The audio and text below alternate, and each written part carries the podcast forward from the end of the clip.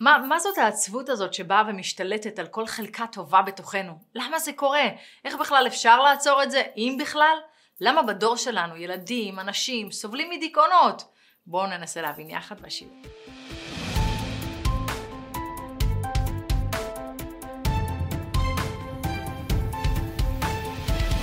לפני הכל אני רוצה אה, לחדד משהו. יש אנשים שסובלים מדיכאון, דיכאון קליני, שיכולים ימים שלמים לישון, או לשכב על הספה, לא לזוז, לבהות. מצבים קיצוניים, אני ממש לא מדברת על מצבים כאלה בשיעור. ממש לא. אני מדברת על העצבות שיכולה פתאום אה, לתפוס את הלב ולהוריד אותו, כמו רבינה כזאת. פתאום הכל נראה שחור, מעפן, החיים נראים כמו איזה עונש. נשים אה, אומרים עליהן שהן יותר קרובות ליגון בגלל המעגליות החודשית, אבל באופן כללי אנחנו יותר, מה לעשות, רגישות. מצבי הרוח זה, זה דבר שמשתנה אצלנו, אבל העצבות שאני מדברת עליה, הקליפה הזאת שמורידה אותנו, או פתאום נותנת לנו לראות כאילו... הכל ממש על הפנים, עליה אני רוצה לדבר. כי בספרים מדברים עליה הרבה הרבה על מידת העצבות, כי היא מידה ממש ממש לא טובה. זאת קליפה שמונעת מהאור העליון להאיר בנפש של האדם, ככה אומר האריזל בשער הכוונות, והוא ממש ממש מזהיר שאדם לא יתפלל כשהוא עצוב, כי הוא יכול למשוך לו נזק נפלא. והוא לא מפרט יותר מזה. העצבות מזיקה לבן אדם, זה קצת כמו שיש שיתוק לגוף, יש שיתוק לנפש. ובגלל זה מצווה גדולה להיות בשמחה, ואם אין שמחה טבעית, ישמח את עצמו בשטותים, ככה כתוב. לשמח בדברים שככה מרימים, קלים, לא יותר מדי ולא בלאגנים, כן? גם לא קלות דעת, כי זה... יכול להיגמר לא טוב, הכל בגבולות. אומר רבי נחמן, יעמוד לפני המראה ויעשה פרצופים מצחיקים בשביל לשמוח. העיקר לא להיות בעצבות. לשמוח, כי, כי, כי להיות בשמחה כתוב אותיות במחשבה, אם משנים את האותיות. כל החיים שלנו מתבררים במחשבה שלנו. אם משהו טוב לנו או רע לנו, מזיק לנו או לא, הכל הכל הכל זה מתברר במחשבה. כתוב בזוהר הקדוש, כול הוא במחשבה יתבררו. אין דבר כזה אובייקטיבי. הכל זה מה שנתפס בעיניים שלנו. איך אנחנו רואים את המציאות? באיזה משקפיים? יש סיפור ממש יפה על רבי זושה. רבי זושה היה האח של רבי אלימלך מליז'נסק, שני אחים קודש קודשים. ורבי זושה לפני שהוא התגלה וכולם ידעו שהוא צדיק, היה שלב כזה שהוא היה עדיין נסתר, אח שלו, הנועם אלימלך כבר התגלה, אבל רבי זושה נשאר בשקט שלו בנסתרות. הוא היה עני מרוד ממש, לא כמו היום.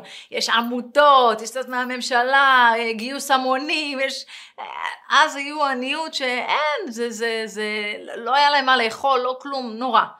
אז פעם באו אה, שני תלמידי חכמים אה, לנועם אלימלך ואמרו לו רבי אנחנו כל כך סובלים מייסורים בגוף, בנפש, לא מצליחים ללמוד, לא מצליחים להתפלל, תעזור לנו, תלמד אותנו איך להתמודד עם ייסורים. אז הנועם אלימלך הקדוש אמר להם חברים יקרים טעיתם בכתובת, אני לא, לא יכול לעזור לכם. לכו לאח שלי, רבי זושה, ואז תבינו מה זה ייסורים, ותראו איך הוא מתמודד איתם, תשאלו אותו. הם הלכו אליו, הגיעו צריף שבור, אין חלונות, דלת שבורה, מסתכלים, רואים עניות, עניות, רק עניות זועקת מהקירות, ילדים רעבים, בוכים, האישה ככה מנסה להרגיע אותם, גם נראית אומללה, פסרה עלנה, הם שואלים איפה אבא? אומרים לו בעבודה, באותה תקופה הוא עבד כמנקה ערובות. אז הם חיכו לו מתחת לאיזו ערובה, והוא יורד מהערובה, הוא רואה שני תלמידי חכמים עם הדרת פנים, הוא ניגש ככה בבושה, מה, מה אני יכול לעזור לכם? ואז הם ענו לו, אח שלך שלח אותנו אליך, שאתה תלמד אותנו איך, איך מתמודדים עם איסורים. הוא הסתכל עליהם במבט משתומם, ואז הוא אמר להם, אני לא מבין למה אח שלי שלח אתכם אליי, אני, אני באמת לא מבין, אני מעולם לא סבלתי שום איסורים.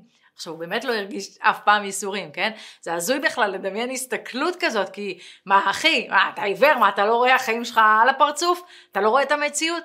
אז הוא רואה ועוד איך, הוא רואה הרבה יותר טוב מאיתנו, הוא פשוט סידר לעצמו את הראש. ככה השם רוצה, וזה הכי הכי טוב בשבילי. ולחיות עם המחשבה הזאת נטועה חזק חזק בלב, זאת עוצמה מאוד חזקה. יש שיעור מדהים של הרב אה, שלום ארוש שמדבר אה, ככה לסדר את הראש הזה. הוא אומר כל הזמן אנחנו חיים בעולם של שפע ואנחנו תמיד רוצים עוד, עוד, עוד. הוא אומר שיש כמה דברים חשובים שאם אנחנו רוצים לשחרר את העצבות, הדיקית, הבאסה ומשפחתה, זה להבין שקודם כל השם לא חייב לנו כלום. כלום. ולהודות על מה שיש. יש לו כל מיני טכניקות שבמקום להתפלל ולהגיד, עכשיו חסר לי איזה חיים עפנים, להתחיל להגיד תודה על מה שיש. גם על הבעיות, גם על הבעיות. עכשיו זה מאוד מאוד קשה, באמת, כי אם משהו לא מסתדר, זה, זה לא פשוט ולהסתכל, אה, טוב, בסדר, זה מאת השם, תודה, השם, תודה, אבל באמת, לא סתם לשחק אותה בחוץ, כן? אה, תודה שאתה מביא לי את כל האיסורים האלה, אה, תודה על המינוס, תודה על הבעיות עם הילדים, וזה לא פשוט, כן? אבל הוא אומר שזאת רק ההתחלה, זו מדרגה ראשונית, אבל לאט לאט, כמה דקות אחרי, לעלות עם הזמן, לעשות, בהתחלה ההודיה הזאת אפשר לעשות רק כמה דקות ואז חוזרים לאוי, אבל כל כך קשה לי. אבל לאט לאט מרחיבים, מרחיבים את, ה, את הזמן. ואם אני מדברת רגע על הרב שלום ארוש, נראה לי שכל המהות שלו זה באמת הודיה, הוא נראה לי כל היום הולך ומודה ואומר תודה. ואם אנחנו נלך קצת אחורה בזמן ונסתכל על אדם הראשון שהיה לו הכל, הכל, גן עדן, הוא אוכל את האוכל הכי משובח, יופי, הוד, הכל מושלם, והשם בעצמו. עצמו אומר לא, לא טוב היות האדם לבדו, אני אעשה לו עזר כנגדו. האדם הראשון אפילו, הוא לא היה צריך לבקש. אז אחרי החטא הכפיות טובה התחילה, שם זה השורש. Hey, אה, האישה שנתת עימדי. לא, תשמע, האישה פה היא, היא, היא התבלבלה. או כאילו, הוא לא, או יותר גרוע מזה, אתה אשם. השם, אתה אשם כי אתה נתת לי אותה. אתה הבאת את האישה הזאת ובגללך אני נפלתי, זה אתה, כפיות טובה. ומשם זה ממשיך במדבר. כל הזמן התלוננו, התבכיינו, כלום לא היה להם מספיק. היה להם מן מן השמיים, אוכל, כל מה ששמים בפה זה הטעם שאוהבים. אה, עוד פלא מטורף, שהמן היה נספג באיברים, ובכלל אה, לא היה צריך להתפנות. עמוד ענן מקדימה, מזג האוויר מושלם, כל האדמה, הכל נהיה ישר, לא הולכים על אבנים. יצאו מעבדות לחירות. ועם ישראל מתעונן ובוכה, לא שמח, לא מרוצה, מדבר על מצרים. זכרנו את הדגה אשר נאכל במצרים חינם, את הקישואים, את האבטיחים, את החציר, את הבצלים והשומים, ומאז זה לא נפסק. לא רואים את הטוב, רואים רק את מה שחסר, וצריך מאוד לתקן את זה.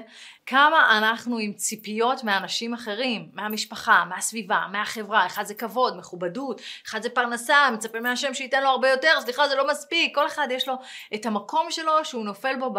מגיע לי. ובסוף אם יורדים לשורש, זאת מחשבה שאומרת השם, טעית, אתה לא מבין מה קורה כאן, אני לא יודעת מה, לצורך העניין אמורה להיות עם שלושה ילדים ועוד לא התחתנתי, או אחד אחר.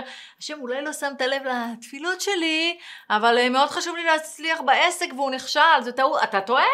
ציפיות ושמחה ועצבות זה לא דבר אובייקטיבי, הכל בתוך השכל שלנו, בתוך המוח שלנו. אדם יכול להיות במצב קשה, לסדר את המחשבות שלו והוא בשמחה. אדם שהוא לא רוחני, מה הוא עושה? מאשים את הסביבה, מאשים את כולם. הכל, חוץ מלעצור ולקחת אחריות. כולנו צריכים לקחת אחריות, וזה נקרא בקבלה בעבודת הנפש ימין ושמאל. יש אנשים שנולדים מקו ימין, ויש אנשים שנולדים מקו שמאל בעבודת הנפש, ימין או שמאל. עכשיו אני לא מדברת ספירות, זה משהו אחר, אני מדברת על הנפש. אז קו ימין בנפש זה חסד, יש תכונה של קו ימין, זה לראות תמיד את מה שיש, לזרום, לשמוח, לא מתלוננים על מה שאין, רואים את החצי הכוס המלאה. ויש את קו שמאל, רואה רק מה שחסר, אה, כלום לא מסתדר, מסתכל על כולם וכולם נראים לו שלכולם יש ורק לא אין, הוא בשר הריק, אין לו שום דבר, זה קו שמאל. והסתכלות כזאת היא, היא בעייתית כי בעצם אף פעם אין לנו את הכל. אף פעם אין לנו כל מה שאנחנו רוצים. אנחנו חיים בחברה כזאת גם שמקדשת את החומר כמה שיותר. תקנה, תקנה, הכל מבולבל. אנחנו לא מודים על מה שיש, כולנו דפוסים בשמאל ברמה כזאת או אחרת. נהיינו חברה מאוד אגואיסטית ותובענית. ובתוך הבלבול הזה שכחנו להיות יהודים, יהודים אמיתיים, שיודעים לקבל את האחר, את זה שחושב אחרת ממני. צריך לאזן, לחזור יותר לקו ימין, ואז אמצע של להסתפק במה שיש, שאוהבים את מה שיש לנו. כל הזמן מחנכים אותנו לעוד, עוד, תרצה עוד, תבקש, תילחם, תהיה fighter, אז מה אם אתה עשיר? אתה יכול להיות יותר עשיר, זה לא מספיק. אז מה אם יש לך 100 אלף עוקבים? יכול להיות לך 200 אלף עוקבים. תמיד יש את השלב הבא, תמיד יש את החיסרון, את הריקנות, העצבות, אבל כל כל מה שאני אומרת לכם, שיהיה ברור שאני קודם כל אומרת את זה לעצמי. אז אה, כל קו בקיצון שלו הוא לא נכון, זה אמור להיות מאוזן, שמאל זה לא טוב, כי זה עושה אנשים שלוקחים כמובן מאליו את מה שיש, לא אומרים תודה, רק מתלוננים, מקטרים, לא, לא חייב בפה, כן? אפשר בנפש לא מודים, לא, לא עוסקים בהודיה, ולא לעסוק בהודיה זה שורש העבירות. ומפה האדם הופ הופ הופ מתחיל ליפול. לא אומר תודה על מה שיש, ואז השורש של האדם, ההתפתחות שלו, שטוב לו, שייתנו לו עוד, זה ברגע שנגיד תודה. הקדוש ברוך הוא אומר, אה, על זה אתה אומר תודה, בוא אני אראה לך על מה עוד אני יכול להגיד לך תודה. אמ, איזה רב אחד בגרמניה סיפר לישיבה שלו שפעם הוא נסע ברכבת ממקום למקום נסיעה מאוד ארוכה. הוא הגיע לתחנה הסופית, יורד מהקרון, הוא הולך לקטר. הוא דופק לנהג על הדלת, הנהג פותח כאילו, ואומר לו, אני רוצה להגיד לך תודה רבה על הנסיעה. הנהג אומר, יופי, אני שמח, מה אני יכול לעזור לך? עכשיו שהוא בא להתלונן על משהו, אז עונה לו הרב, לא, לא, רק רציתי להגיד לך שמאוד נהניתי מהנסיעה. לא היו עצירות פתאומיות, הכל היה נעים ונוח. מסתכל עליו הקטר בהלם. אומר לו, 30 שנה אני נוסע פה. אף פעם אף אחד לא בא להגיד לי תודה. מסביר אותו רב לתלמידים שלו, מה השורש לזה? הרי אדם יושב שם כמה שעות, מסיע אותך, אבל זה שנוסע בקרון, מה הוא אומר? כתוב בגמרא, אורח טוב, מה אומר? כל מה שטרח בעל הבית לא טרח אלא בשבילי. אורח רע, מה אומר? כמה יין נתן לי, כמה לחם נתן לי, כלום לא טרח בכלל בשבילי. אורח טוב מרגיש בפנים, איזה הכנסת אורחים, הכל נותנים לי. אורח רע אומר, מה בסך הכל, מה, מה עשה בשבילי, לא עושה בשבילי שום דבר. עוד הוא חייב לי, אני זיכיתי אותו במצווה.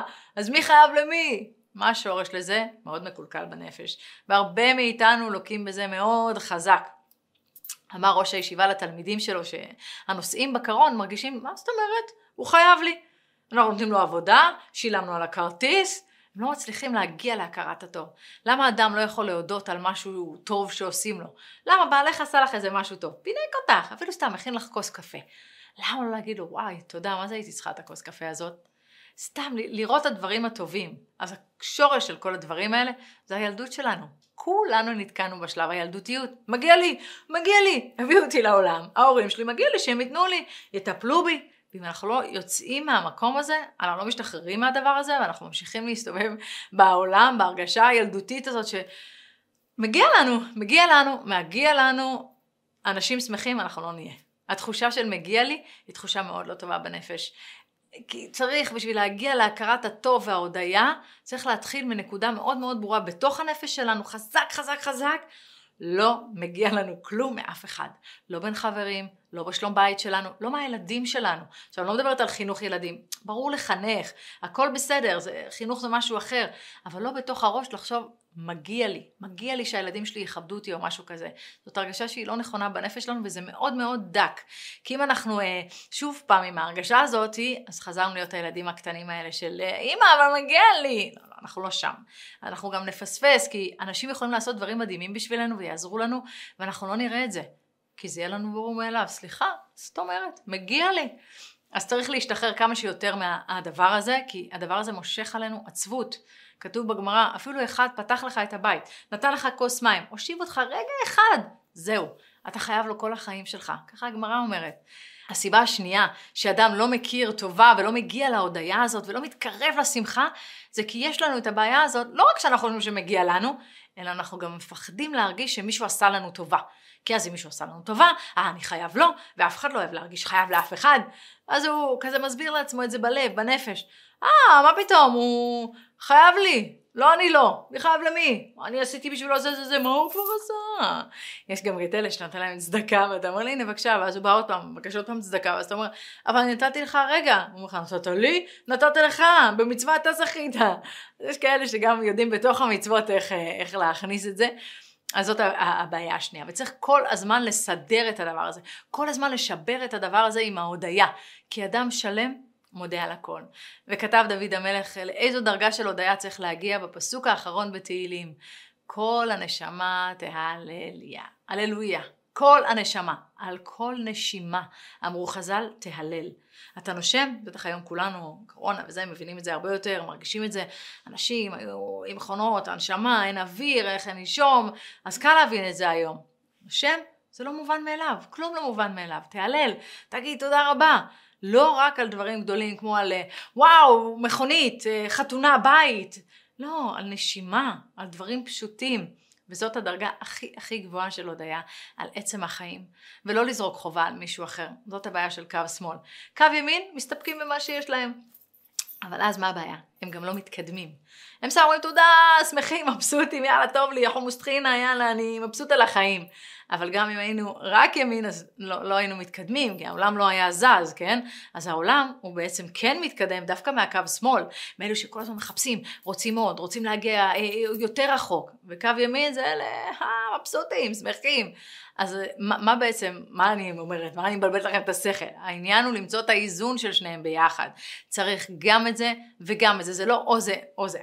זאת העבודה הרוחנית שלנו. כי אם נולדנו בטבע מסוים, למשל יש כאלה שאף פעם לא מסופקים ורוצים עוד ועוד ועוד וכלום לא מספיק להם, או אם נולדנו בצד השני, טוב לי, תודה רבה, חסד, אוהבת את כל העולם, peace and love, לא צריך להישאר ככה כל החיים. אברהם אבינו נולד בקו ימין, השלים את קו ימין, עוד בחרן, לפני שהוא התחיל את העשרה ניסיונות, ואז כל הניסיונות הגיעו לו בקו שמאל, בהתגברות.